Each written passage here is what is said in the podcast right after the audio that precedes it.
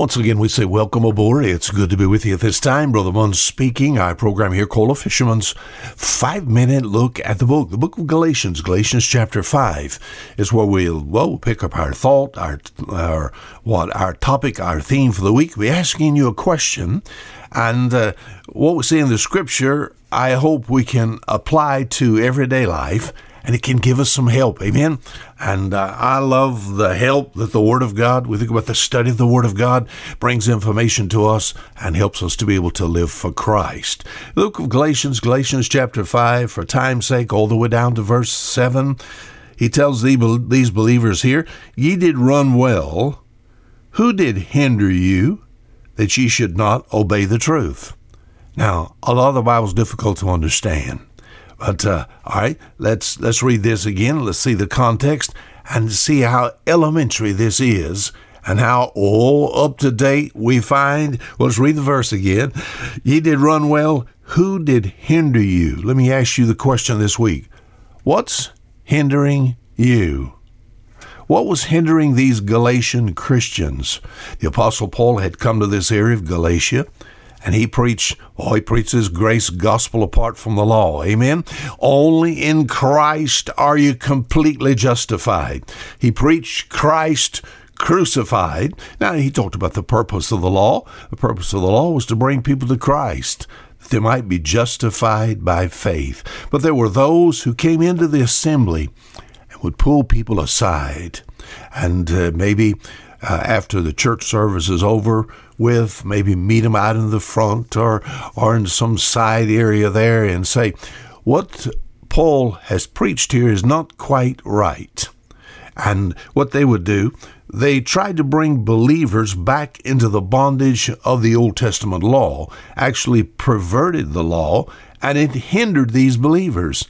Stand fast, therefore, in the liberty wherewith Christ hath made us free, and be not entangled again with the yoke of bondage, you know.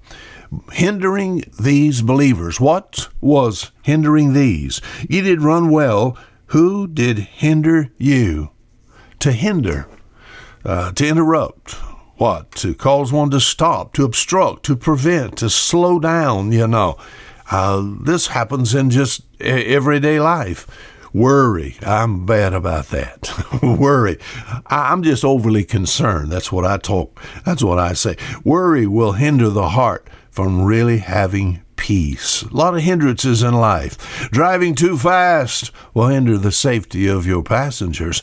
Driving all using the cell phone all is going to hinder the safety of your passengers. Poor leadership hinders a nation. Can I hear some of you say amen? Poor eating habits hinders good health. Are you listening? Poor husband wife relationship. All the Bible says that could hinder your prayer life. Hindrances. I've had that all. I began the early part of life as far as a fisherman. You know, bad weather will hinder the fisherman, you know? Uh, we think about the, the housewife. Not having enough ingredients will hinder the cook. I hate being hindered, is what I'm saying. So, what's hindering you? We'll be talking about hindering you in reference to salvation.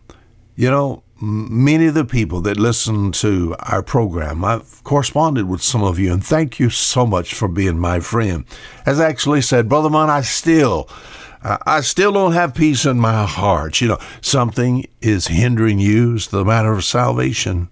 Something or someone is hindering from faithful service, really serving God like you want to serve God.